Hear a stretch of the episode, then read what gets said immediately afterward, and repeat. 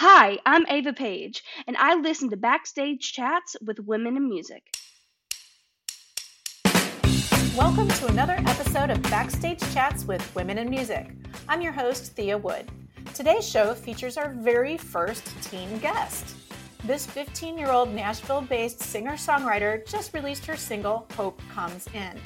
She keeps her 16,000 plus Instagram followers entertained pretty much daily and she's taking childhood leukemia head on with grace and determination. Please welcome the prettiest poison who always takes the high road, Miss Ava Paige. Welcome to the show, Ava. Thank you so much for having me.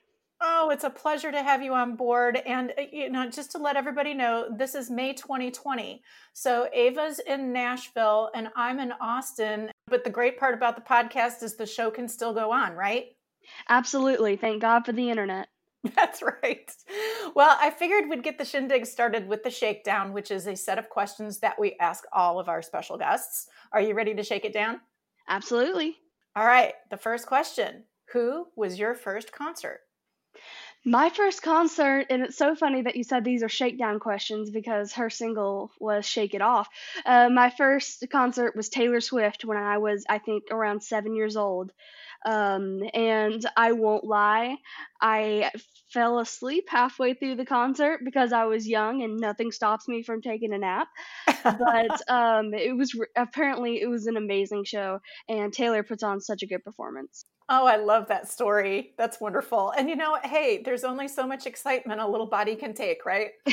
exactly. It was my first concert ever, and of course, the stadium was packed. I think it was a Bridgestone, if I'm not mistaken. What was the first album that you bought with your own money? Ooh, that would probably have to be a vinyl record of Chris Stapleton uh, my parents bought me a vinyl, uh, a record player, and bought me a few vinyls and stuff. And I think Chris Stapleton Volume One, I think, was the first one that I bought. And is, are you big into vinyl now? I am. I have a whole collection, and um, my grandmother sadly passed away a couple years ago, and she had a humongous vinyl collection. So um, it got passed down to me. So I have a lot of vinyl. What a beautiful gift. Absolutely. It's the gift that keeps on giving. The gift that keeps on giving. Uh, which artist or band is in heavy rotation on your playlist right now? Or I might say your record player. It's probably a tie between two, and anyone uh, actually it's a tie between four if I'm being completely honest.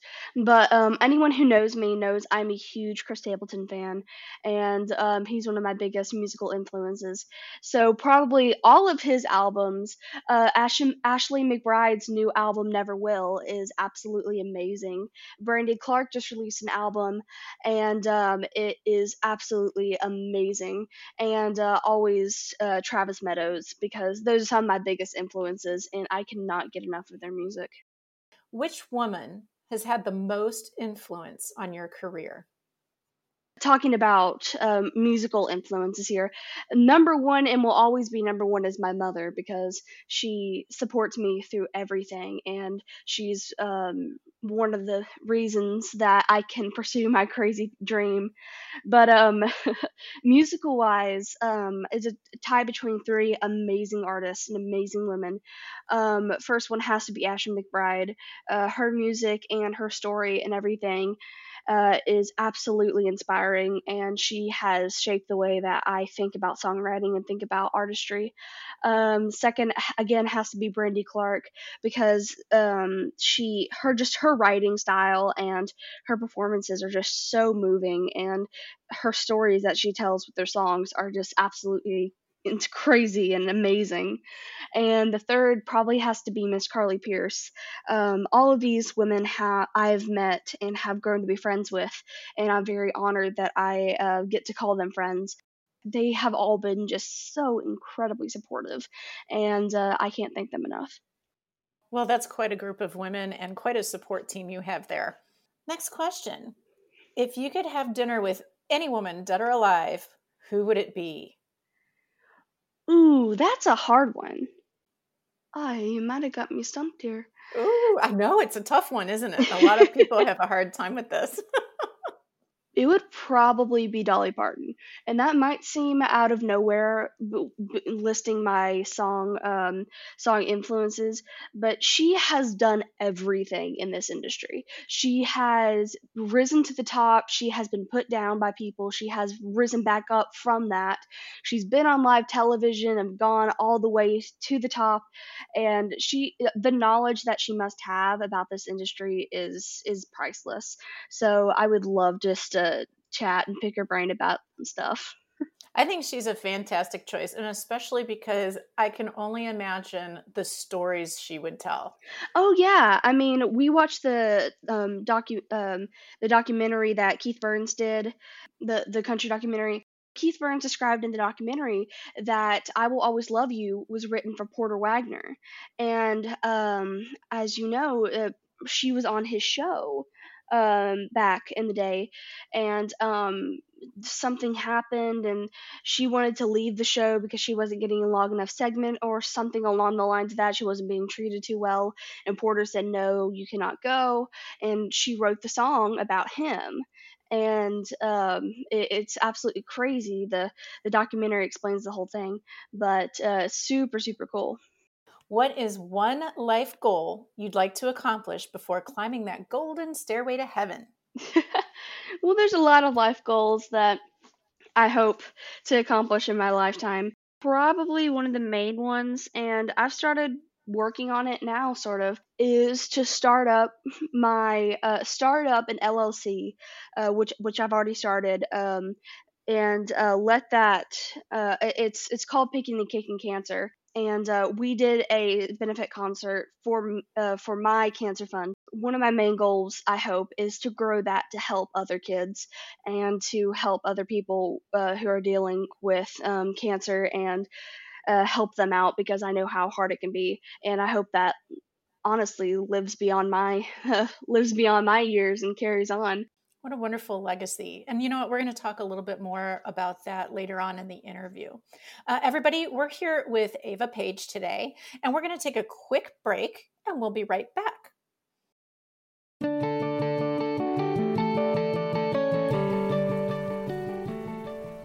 You can help Herizon Music Foundation uplift female trailblazers and rising stars in music. Go to backstagechats.com and click the donate button. For as little as $10 per month, your recurring monthly gift provides the education, experience, and role modeling our next generation of female music makers need to be successful in the music industry. Visit BackstageChats.com and click Donate. Join our tribe of dreamers, rule breakers, and rock stars. And we're back with Ava Paige from Nashville. And uh, I'd like to jump in and talk about your new release, Hope Comes In, which you co wrote with Jeffrey Joseph East and Robert Banks Simpson. Do you mind sharing with the audience what this song's message means for you? Absolutely. So I wrote this song about, gosh, it, it's about one and a half years ago. We were at a writer's retreat, and everyone was sort of sharing their stories at the table, uh, at the breakfast table. Jeffrey is an absolute madman when it comes to writing. So um, he sort of slips away, and um, it, uh, we were scheduled uh, to me and Bobby were scheduled to write with him that day. We sort of pop into the room, and he's like, "Hold on, I got this idea, and I'm trying to write it down before I forget it." He got inspired by everyone's stories at the breakfast table, and he had this idea. You know, no matter what we face, hope will always come he started singing this little melody and he's like well i don't know if you want to write that or not I don't know. so uh, we all sit down and start writing and bob we're you know we're all throwing out ideas and uh, we finished the song. At that time it didn't really affect me too too much you know i haven't faced a lot of turmoil in my life but i know other people have and i knew it would help other people and that's just the funny thing about songwriting. Sometimes you write songs and you don't know who they're for until you figure out later we we finished the vocals and we started recording and was going to release as a single. And then boom i got diagnosed with cancer.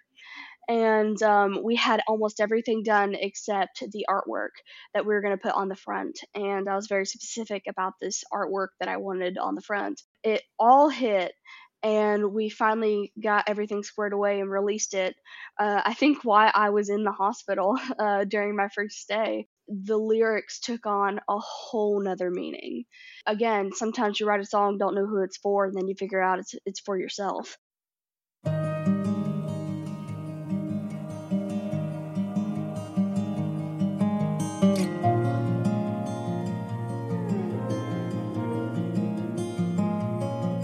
can't figure out just where you're going. The road you're on feels like a dead end. When you feel the door is closing, well, that's when hope comes in. Well, that leap of faith has got you down. There's a blessing you forgot to count.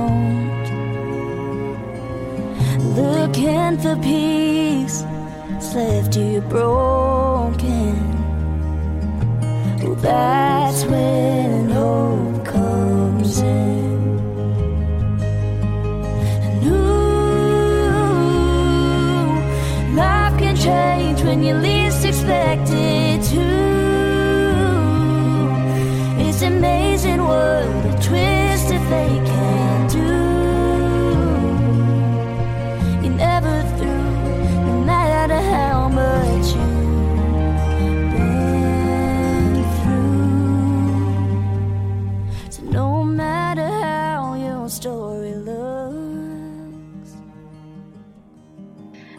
lyrics truly was sort of my anthem during that whole time because we had some pretty bad days and days that started out awful and you know I was feeling just terrible but the the song you know kind of gave me hope and um, I didn't know that I wrote it for me but it became my anthem Right. You know, last year I had a chat with Jan Bozarth, who's a songwriter, and she talked about how breast cancer affected her relationship with music. You talked a little bit here how the cancer diagnosis and treatment affected that song for you. How has it influenced your relationship with music? it's definitely opened my eyes a little when it comes to the absolute amazing support of Nashville and with with songwriting stuff um I've definitely written a few um a few songs about it but it's mostly I, I always look at it through a positive um I, I try to look at every, ev at everything through a positive lens. So um I don't really write a lot of woe is me sort of things about um about my cancer diagnosis. But uh, I'm definitely always up for writing you know the positive stuff about things. And um it's definitely op- opened my eyes to the amazing support that is Nashville it would have been nothing to have 20 people in my hospital rooms all singing their songs and us singing together. And we actually got a, uh GS Mini Taylor guitar donated uh, one of the first days that I was uh, I was in the hospital. Since that, everyone that came into the hospital room had to sign the guitar and play a song on that guitar. And the stories that that guitar holds is absolutely crazy. It's definitely shown me how much love and support Nashville has to offer and just how amazing this community is. One of the things that first attracted me to your Instagram and your music and everything was the positivity. I mean, with everything that you as a 15 year old are having to balance right now, it's so encouraging and inspiring for me as a 51 year old woman. Obviously, for the over 16,000 people who follow you. I'm curious, did the folks at the CBS's show The Talk finds you through social media? Because I know you you just had an appearance on The Talk um, with Marie Osmond remotely from home because the pandemic, and I'm wondering how that came about. With being diagnosed and uh, me wanting to give back to the community, we have been involved in multiple, multiple um, cancer organizations. One of those uh, specifically being uh, Children's Miracle Network, CMN. I, I've done quite a few things with CMN and uh, one of their hospitals. Uh, it's Children's Miracle Networks. They have uh, they have hospitals in their network all around the U.S. and Canada. Vanderbilt is one of those, we got in contact. And uh, I've done quite a few things with them in the past. Uh, I went to, I represented them during CRS. I've done a few things, uh, just other small functions. One of the founding members of that is Marie Osmond. And it was her, John Schneider, and a few other people one of the contacts that I have at CMN said, Hey, I want you to send a video to Marie Osmond because she wants to thank you for all the all the stuff that you've done for Children's Miracle Network, and she wants to uh, see your stuff. I sent the video and then uh, introducing myself, and then she uh, became in contact. She started following my social media page and doing this and that. The talk does this thing called May It Forward, and uh, she wanted to highlight one of her um, Children's Miracle Network kids she offered the thing to me and said, "Would you like to come on the show?" And I said, "Absolutely, of course." Of and, course. Um, yeah, I would. No, so I'm sorry, Marie. I'm too busy. No, I, I was absolutely honored. She she invited me, and uh, we talked a little bit about Children's Miracle Network and all that they do, and my career and how my life has changed um, due to the diagnosis. And uh, she is so supportive and so incredibly sweet, and just an amazing person. So I have to ask because I, just to let you know, Marie Osmond was one of my idols when I was a little girl. I used to sit down every week and watch the Donnie and Marie show. So I would have been really, really nervous. Were you nervous? I've done this for a little over five years when it comes to performing thing, uh, performing and stuff. And I don't know whether it's because I grew up in Nashville or whether um, I, it's just my personality. But I don't get starstruck easy. I, I can meet people and totally keep calm. And I, I don't know why that I, I'm like that, but I am.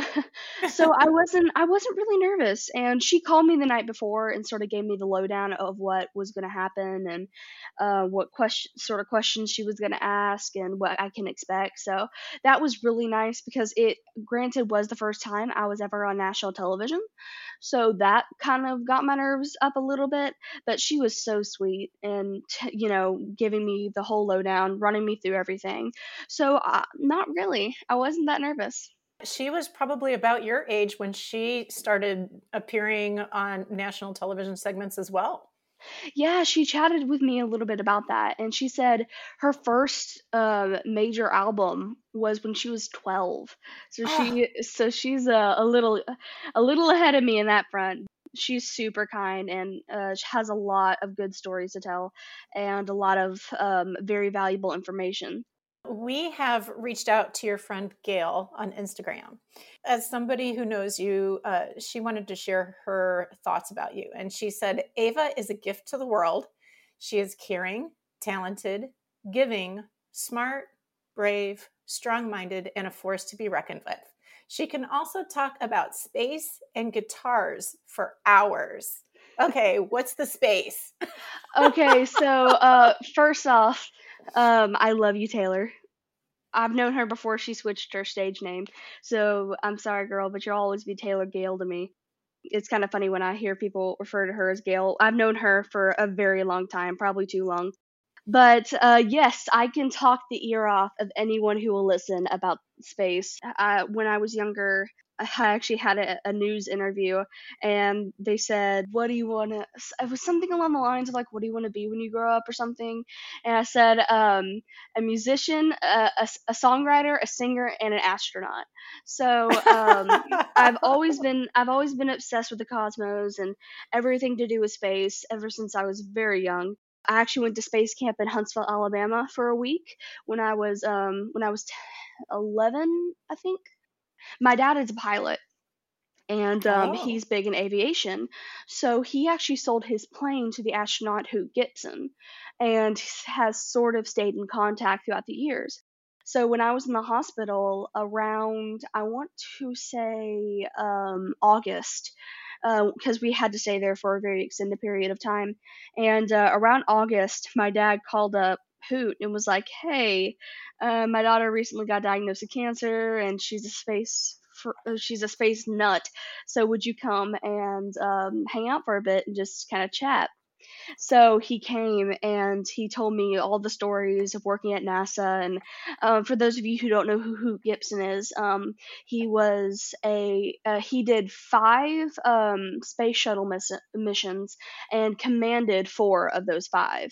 Um, so he was the pilot flying flying the the big old space shuttle it was super fascinating to listen to and i can i can listen to and i could talk and listen about space all day that's pretty that's a pretty special connection do you like taking science classes in school I do. Um, I actually love school personally. Um, I'm online schooled. I was um, in public school until seventh grade until my music career got uh, a little too busy. So we decided to go online because public school was just taking up too much and stressing me out. So um, we moved online, and I personally love learning. I mean, I love math, I love science. Uh, funny enough, my least favorite subject is uh, English and grammar and I'm a songwriter, so I find that ex- I find that super ironic. I love everything to do with science and space and all that. As Gail or Taylor said, you're talented, brave, smart, strong-minded, a force to be reckoned with. I mean, you're balancing music and school and your cancer treatments. How, how are you doing all this? Honestly, with a very supportive family. It's it's not easy definitely and uh, things have definitely slowed down due to the diagnosis but i'm not i'm definitely not letting it stop me. When i first got diagnosed um, you know six doctors walked in sat us all down and told us the news. They said hey you're probably going to be in here for about a month and a half. With the leukemia treatment how that works is they want to get you in remission in 40 days and then the rest of how many years that you have is all preventative treatment. So when they told us that, of course, you know, we all started crying because what else do you do when you figure out you're diagnosed with cancer? But then I was like, okay, stop crying. Just, you know, how can we fight this? And that's the sort of mentality that I've kept throughout this whole thing. And when I've had days I don't want to, I don't want to do something, or I'm just feeling, you know, uh, I don't want to pick up the guitar, or I just don't feel like it. My dad will say, "Okay, let cancer win then," and then I get mad, and then I pick up the guitar and start running through my scales again to try to get my finger, uh, my motor skills back. So um, it's it's with a very supportive family that I've continued to stay involved in music juggling all the different schoolwork that I have and my parents helping me out and uh, especially my mom who drives me around everywhere because uh, Lord knows I can't drive. Th- there's a video of that on my, my, my social media because I, I got my permit a while back and I'm an awful driver. Oh no! I'm absolutely awful, and I'm turning 16 in uh, August, and they're like, "Oh my gosh, you're you gonna start driving?" And I'm like, "No, I'm scared to drive. I'm scared of myself driving." Did I see that you have a port in your chest for the chemo? Uh, yeah. So when I was first diagnosed, um, you know, they told us everything. They told us the layout of my treatment, and they waited. They gave me a few blood transfusions because my uh, counts were so low because leukemia is a cancer of the bone marrow. So um, it affects all your number counts. And uh, once they, they came up to an appropriate level, they uh, took me in surgery and uh, installed my port for those of you who don't know what a port is, it is a little uh, thing in your chest that goes directly to your heart that they stick a needle into, and that's how they ac- access you. So you don't have to uh, get like an IV stuck in your arm every week. How does that affect how you play guitar or sing? Does it is it something that you have to kind of work around? Thank God it does not. Um, it's very cool. Um, all my doctors and everyone on my team knows that I'm a musician. So it's super cool. Um, so whenever I have to go under anesthesia and they have to intubate me, uh, which means stick a tube down my throat, they know that since I'm a singer, they have to be kind of fragile, and they'll even put a smaller tube in if possible. So the port um, does not affect uh, anything um, like my guitar or anything. It doesn't make anything uncomfortable. It sits uh, very flush on my uh, on my chest, so I don't really feel it. When I had a PICC line in, however, that was annoying. I did I didn't post a lot of video or pictures with me with my PICC in. I don't believe it was when I first got out of the hospital after a month and a half stay. So the reason why I had that was because Lord knows we faced every road bump that you could hit when it comes to side effects of chemos um, in in our treatment. One of those was since my uh, immune system was so down, uh, I had a fungus started growing in my nose. It ended up eating half of my nose. Normal people have a separation between your left and right nostril. I don't. That's why I can whistle, which is super funny. Like I'll see if it comes through the headphones, but do you hear it? Oh yes! Oh my yeah. gosh! So it's a little party trick that I have. During all of these treatments and where you are now, I know that um, you've lost your hair. The steroids have had some side effects. What about songwriting? Has it affected your songwriting, or have you still been able to songwrite during all of that? Yeah, so it definitely affected it. And um, the certain steroid that I was on was called prednisone, and uh, I was on 120 milligrams a day. So it uh, at during that during that period, and uh, with that along with the blinatumomab, your mind goes everywhere, I should say.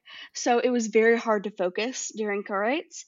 So I had to face that problem a little bit once I got out of the hospital and was feeling up to writing again now uh, I've managed that and it's gotten much, much better because I've been slowly weaning off a lot of medications. Granted, right when I was ready to start really writing again, coronavirus hit, so that was fun. Luckily enough, I've had um, very patient co-writers who have waited until you know I was ready and stuff, and they're skyping and we're Skype writing or Zoom writing, and or I'm uh, I'm coming up, I'm having a few friends over and like staying six feet apart on the patio and writing. I, am definitely still writing. Uh, I started performing out a little more and uh, getting my stamina back because um, I had a three-hour show uh, every every week down at the George Jones on Second Avenue, and uh, I had that for about three years, and then the diagnosis hit, and uh, I, I, lost my stamina for three uh, for those three-hour sets. So I'm slowly getting that back.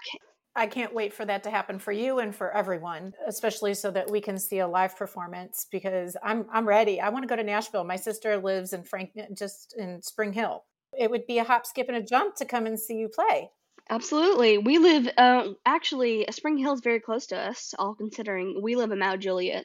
Oh, cool. Okay. Well, uh, you know, and let's talk about another out, uh, another activity that requires us to go around a lot of people that I know is really important to you. Hockey. Oh yeah. You're a hockey fan. Yes, uh, we. Uh, so I'm not a big sports person. I've never really gotten into sports. My parents used to be really big Titans fans. No offense to any other Titans fans out there, but for a while we really sucked. They would go all day, go tailgating, and then the Titans would lose. It just it, they sort of lost interest, and that was when the Preds really started picking up. So they went to a few games and were immediately hooked those of you who've never been to Nashville, if you ever visit, make sure to go to a Predators hockey game. It this it's like nothing else. And um, we were super super fortunate to um, have the season tickets during the 2017 season. And for those who are following, that's when we went really far in the Stanley Cup. Uh, I will say, for those of you who know the Predators, Pekka Rinne is one of the nicest guys I've ever I've ever met. Is he your favorite player? Um, he's one of my favorites. I'll say I have to say my favorite player is uh, Roman Josi. It's hard not to love him because you can't be talented and pretty. I mean, come on. yes, um, I actually got to sing the national anthem right before everything closed down at the Predators game. They reached out and was like, "Hey, do you want to sing the national anthem?" And I'm like, "Yes." that's probably the m- most nervous I've ever been uh, for a performance in my whole life. You've got all those live fans there versus what we were talking about before on TV. You're not seeing the millions of people in the audience. Oh yeah, and the funniest thing was, um, I had quite a few. Uh, I reached out to quite a few of my friends and was like, "Hey, you know, you've sung the national anthem at large venues before. What what can you give tips or anything? And one of the guys that I was talking to said, have in-ear monitors and turn them up as loud as you can, um, because one of the disorienting things is when you hear uh, your echo and hear everyone singing back at you. It was it was crazy and i had my in-ear monitors turned up so loud i couldn't hear anyone but myself and then i took them off at the end and everyone was um, singing along and it was really cool. It was probably one of the coolest and scariest um, performances i've ever had so. How patriotic you must feel after doing an anthem right uh, oh yeah, I mean we're a very patriotic family in general. Um, we have a very long line of military in my family, and uh, we're all very proud and honored to live in this country. So it was uh, it was great to sing our national anthem. Aside from the patriotism, because we know it's there, you're also a big believer in giving back, and you started your and I'm assuming the LLC is a nonprofit. Yes. Can you tell us the name again and exactly what the LLC is doing? We had a concert a while back, a benefit concert for my cancer fund personally, and uh, it was called Picking and Kicking Cancer with Ava Paige. And uh, we ended up selling out Third and Lindsley, which is a venue here in Nashville. We had a great time and raised quite a bit for my cancer fund we kept the LLC and uh, made it into a nonprofit. So later, when I'm done with my treatment and everything, and I can, you know, uh, steadily keep on my feet, I want to start doing co- benefit concerts and sending gift baskets and things to other kids that have cancer. I'm very excited about the future for the LLC and the nonprofit. As we get ready to wrap up our chat, I'd like to ask our uh, guests what is advice that you would give, and in your case, especially to another teen female musician, singer, songwriter, someone who wants to get into the music business as far as uh, starting a path of success? One of my biggest things that I always say to people who want to get into the music business is network. So you're only as good as the people who are around you because there's a lot of good people in Nashville. There's a lot of talented musicians trying to make it.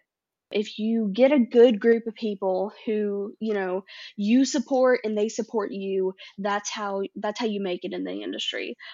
If you network, go go to songwriter rounds. If you want to get co-writes, because I think co-writing is a very fundamental part of um, country music nowadays, or any sort of music nowadays go to the writers rounds go support the people that you want to eventually write with. And uh, maybe don't bring up writing the first time you meet them and just go sort of support and then you know get that relationship going. And that goes with the future co-writers that goes with ind- industry executives that goes with anyone. Um, just getting that team around you that you can trust and uh, people that support you and you support them is one of the most important things because Nashville is just one big small town you got to get the people that you that you can rise up with. Because if you keep supporting them and they make it most likely they'll bring you with them great advice. Ava thank you so much for that and for being on backstage chats with women in music. Absolutely. Thanks for having me. And thanks to all you listeners out there. We love sharing the stories of ladies like Ava because they remind us to be dreamers, to be rule breakers, and to unleash our inner rock stars. Folks, it's time to wrap it up. I'm Thea Wood, looking forward to seeing you at our next chat. Take care. Backstage Chats with Women in Music is a production of Herizon Music Foundation. Contributors include Thea Wood for production and editing, songwriters Ava Paige, Jeffrey Joseph East, Robert B. Simpson for the song Hope Comes In, social media coordinator Eleanor Bush, and podcast theme music from Pond 5.